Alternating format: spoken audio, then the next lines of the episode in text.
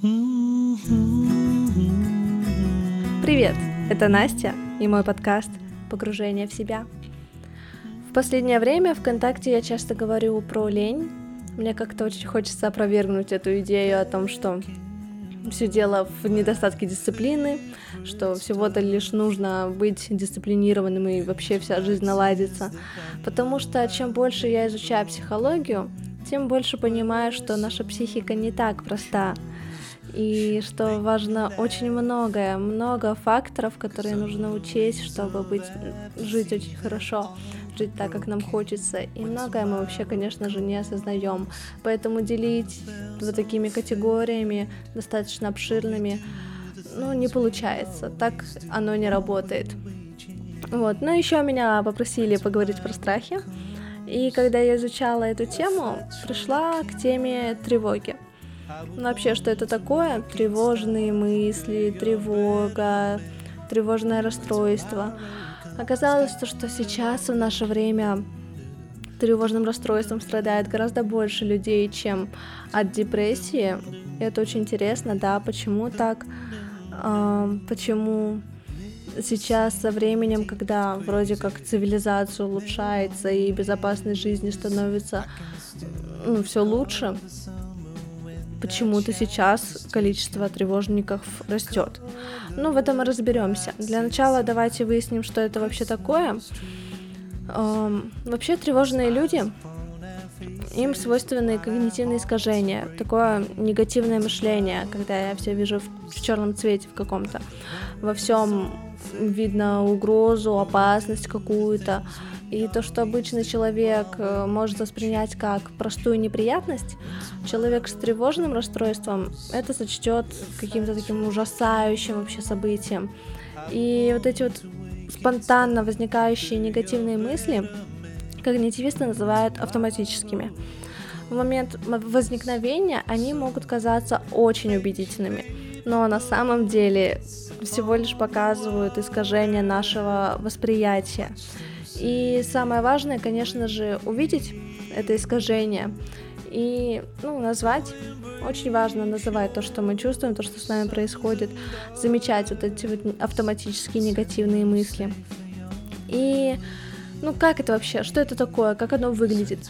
Если вы пошли в незнакомую компанию, вы можете, ну, у вас может быть вообще кипиш каких-то мыслей, а на меня смотрят, на, про меня что-то там думают, он меня не понял, там все такое, да. У меня очень э, такой запоминающийся момент был, когда я приехала в Питер, вроде как по погоде, но с таким вот уральским манером, знаете с такой вот толстовкой, которая больше меня, потому что я ее старила у своего друга. Э, вышла на проспект Невский. Э, там все такие модники, боже мой. Все, абсолютно все накрашенные в кожанках, в каких-то крутых ботинках. Я такой вот какой-то провинциалка себя почувствовала. Как, ну, я никогда так себя не чувствовала. Мне казалось, что все смотрят на меня и осуждают. Вот это вот, вот этот момент мысли есть когнитивное искажение. Люди решают, что я выгляжу как дурак. Если кто-то посчитает меня дураком, то это будет просто ужасно. Я этого не вынесу. Я точно полный идиот. И мне вообще по жизни никогда не везет. И вообще, куда бы я ни пришел, я все время все порчу. Вот это вот э, такая тревога, когда мысль за мыслью, она вот вообще на полную мощность включена. И это, вы знаете, определенный образ мыслей, который свойственен людям, подверженным тревоге и депрессии. Эти э, мысли можно категоризировать. Например, если вам кажется, что кто-то считает вас скучным, но реальных доказательств этому нет, никто вам не сказал конкретно об этом, то это, скорее всего, чтение мыслей. Сейчас я расскажу список таких э, категорий, и, может быть, вам станет понятнее, что вообще происходит с вашим ходом мыслей, и вы сможете категоризировать потом самостоятельно.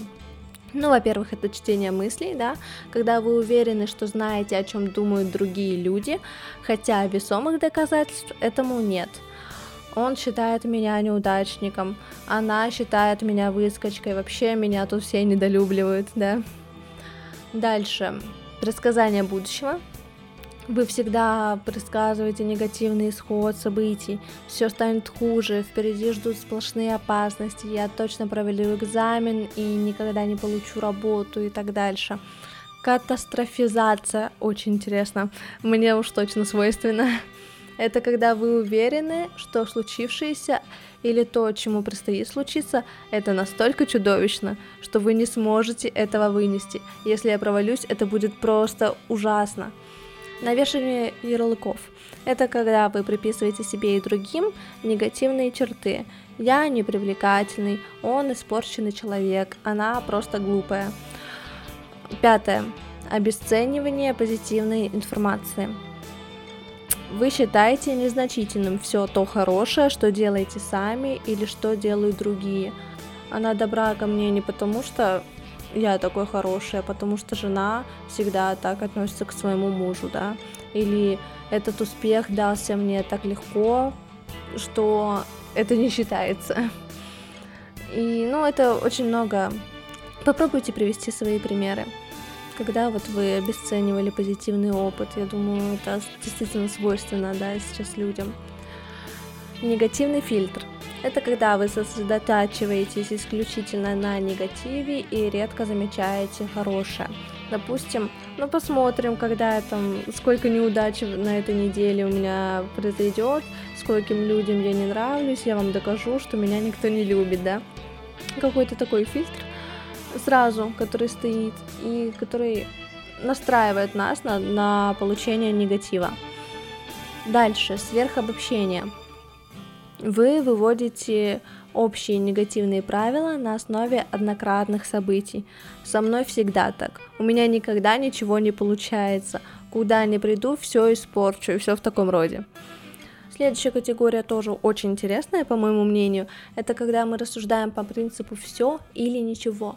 Все меня отвергли, я совершенно напрасно потерял время. В общем, мне нужно либо добиться всеобщего этом признания, да, либо, либо вообще все пропало. Девятое. Надо бы. Такой вот категория в кавычках называется. Это когда мы интерпретируем события с точки зрения того, какими им стоило бы быть, вместо того, чтобы фокусироваться на реальности. Мне надо бы сделать все правильно. Если у меня что-то не получится, это будет провал. Она должна была поступить так, ей надо будет сделать это. То есть, ну вот в категории, как она должно быть. Хотя не обязательно, да, потому что, ну, не все должно быть так, как мы задумали. Десятое. Персонализация. Когда мы слишком многое берем на себя, считаем себя ответственными за любое неприятное событие и отказываемся вообще видеть причины в других. Это я там разрушил наш брак, да, это из-за меня ты себя плохо чувствуешь, не выспался и все такое, из-за меня вся наша группа там, потому что я как-то так сказал, и теперь все вот сидят на паре дольше, чем нужно. Это потому, что вот я выскочила и сказала, когда меня не просили. Вот такая вот персонализация, когда это ну не так, когда есть гораздо больше факторов, которые привели к событию, но мы считаем, что именно на нас лежит вот эта ответственность. Одиннадцатое. Обвинение. Вы сосредотачиваетесь на том, как другие люди ухудшают ваше состояние, отказываясь брать ответственность на себя. Да, вот то есть обратная такая категория. Она виновата в том, как я себя сейчас чувствую. Все мои проблемы из-за родителей. Очень такая типичная, знаете, не знаю, категория негативных мыслей, которые я встречаю. Почему-то все из детства, все из родителей. Вообще и дальше копаться не будем. Двенадцатое. Несправедливые сравнения. Это когда вы опираетесь на нереалистичные стандарты, Например, когда обращаете внимание на других людей, которым все удается лучше, чем вам, и считаете, что вы хуже она просто успешнее меня, другие сдали тест лучше, то есть ну, вообще не входит э, вот в этот стандарт какие-то иные качества. Просто, ну, достаточно несправедливо, потому что не, уч... не учтено то, как человек готовился, какие у него проблемы, может, у него вообще талант, да, например, а вы требуете от себя так многого ну, совершенно получается несправедливо. Тринадцатое. Ориентация на сожаление. Вы сосредотачиваетесь на мысли, что могли бы сделать что-то лучше в прошлом, не думая о том, что можете сделать сейчас. Ой, прям действительно так и есть всегда. Если бы я постарался, то мог бы устроиться на работу получше. Мне не стоило это говорить, да, надо было сделать так и так. Ой, я от мамы своей постоянно такое слышу. Вот надо было сделать это. Эх, почему я не сделала так? И это могло, может длиться вообще, знаете, на протяжении месяцев, когда уже, да даже лет, когда до сих пор волнует то, что сделали как-то не так, несколько лет назад выбрали там, не знаю, не ту кровать или еще что-то такое. 14. А, Называется «Что если?». Это если вы постоянно спрашиваете себя, что если, и никакие ответы вас не устраивают. Да, но что если я начну тревожиться, или что если я не смогу восстановить дыхание, да, если у кого-то кто-то знаком с паническими атаками, то вот это тоже типичная такая категория, что если я умру, что если мне никто не поможет, что если никого не будет рядом, что если никто не заметит, как мне плохо и все такое. И это очень сильно накручивает еще сильнее вот эту паническую атаку. 15. Эмоциональное объяснение – это когда вы позволяете чувствам управлять вашей интерпретацией происходящего.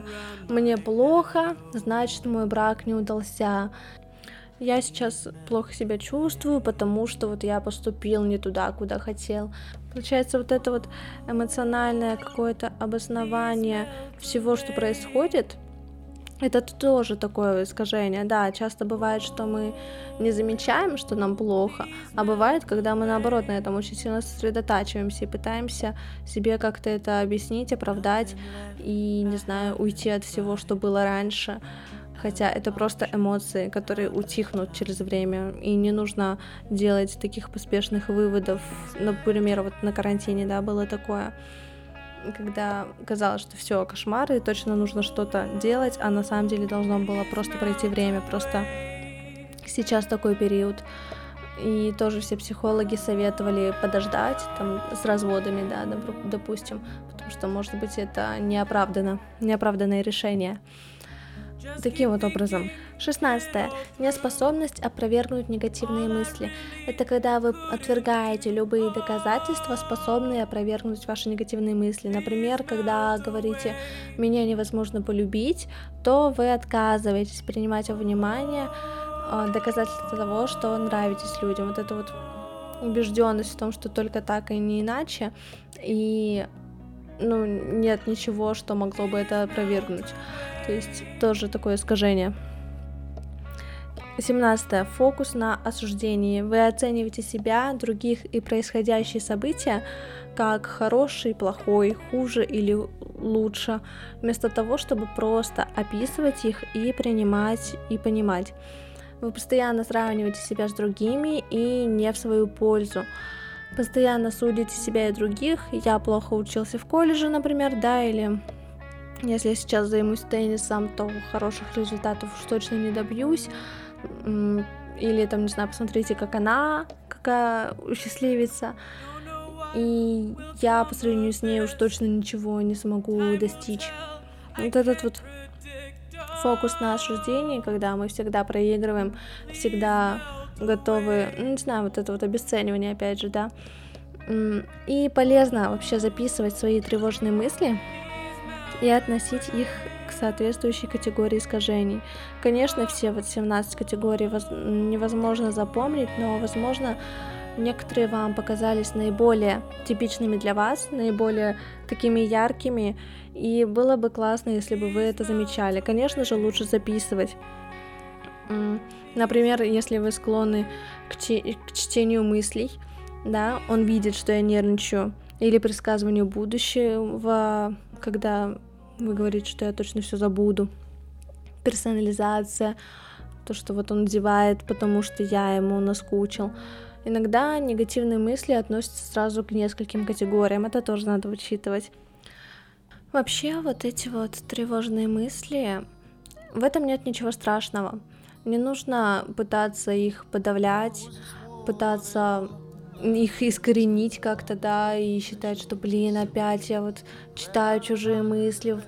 Ну, короче, от вот этого негатива борьбы от этого ничего хорошего не будет. Нужно просто понять, что тревога это не наш враг. Зачем она вообще нужна? Конечно же, это адаптивное вот это вот чувство, которое пришло нам от наших предков, да, когда вот мы в каменном веке, вокруг были опасность, угроза, мы всегда могли съесть какую-то ядовитую пищу, повсюду были враги, и люди другие тоже могли убивать. И несмотря на то, что сейчас со временем цивилизация уже давно безопасна, но не только в этом дело. Тревога связана не только с материальным комфортом и безопасностью. Очень важный фактор — это ощущение, знаете, социальной связанности. Потому что в последнее время наши связи с другими людьми все-таки потеряли свою стабильность и предсказуемость. А хотя это очень важно для нас, как для вида, вот, вот это принадлежение к племени, это то, что дает нам защиту, то, что дает нам уверенность. А сейчас мы все больше индивидуализируемся. Но изменилось не только это, думать мы тоже стали немного иначе. И если раньше мы всегда чувствовали ответственность за свою жизнь, то теперь многим все-таки все чаще кажется, что их судьба находится в чьей-то власти, во власти какой-то могущественной силы, мотивы которой вообще невозможно понять. И да, в материальном смысле мы, конечно, живем лучше наших родителей, дедушек и бабушек, да, но от того только сильнее ощущаем, что нам чего-то не хватает. И вот первым делом нужно понять, что тревога — это неотъемлемая часть нашего биологического наследия. Это была жизнь наших предков. Хищники, голод, ядовитые растения, соседи, болезни. Именно под такими условиями развивалась психика человека, и не сильно-то изменилась. Многие из этих качеств превратились в то, что мы сейчас называем осторожностью, все дело в том, что страх — это защитная реакция, и именно осторожность лежит в основе выживания. Но в психике современного человека эта осторожность может трансформироваться в глубокое отвращение и фобии. За ними всего лишь скрываются инстинкты выживания. Мы не любим брать тарелку, из которой кто-то ел, потому что это здоровое такое отвращение к испорченной пище. Изначально было, да. Лающая собака — это наша реакция на нее, это тот же самый инстинкт, который раньше помогал убегать от голодного ягуара. Мы можем быть стеснительными, бояться осуждения других людей, потому что нам было очень важно принадлежать какому-то племени, чтобы нас считали неопасными, при этом мы других людей, конечно же, считали опасными. Любой человек мог тогда убить. И наши инстинкты работают так просто потому, что мы все еще живем, по мнению психики, в каменном веке. Вот. Но нужно понимать, что если мы будем продолжать также мыслить, продолжать верить в свои мысли в таком искаженном варианте, то сейчас это наоборот все больше проблем от этого возникает. И сейчас все работает иначе, поэтому очень важно работать со своими тревожными мыслями, со своими искажениями. И, конечно, не осуждать себя за то, что оно появляется. Это абсолютно нормально в нашем биологическом виде. Но еще что можно будет сделать, помимо того, как декоризировать наши негативные мысли, я расскажу на своей странице ВКонтакте. А на этом все. Спасибо за то, что были со мной. И переходите на мои страницы. Пока!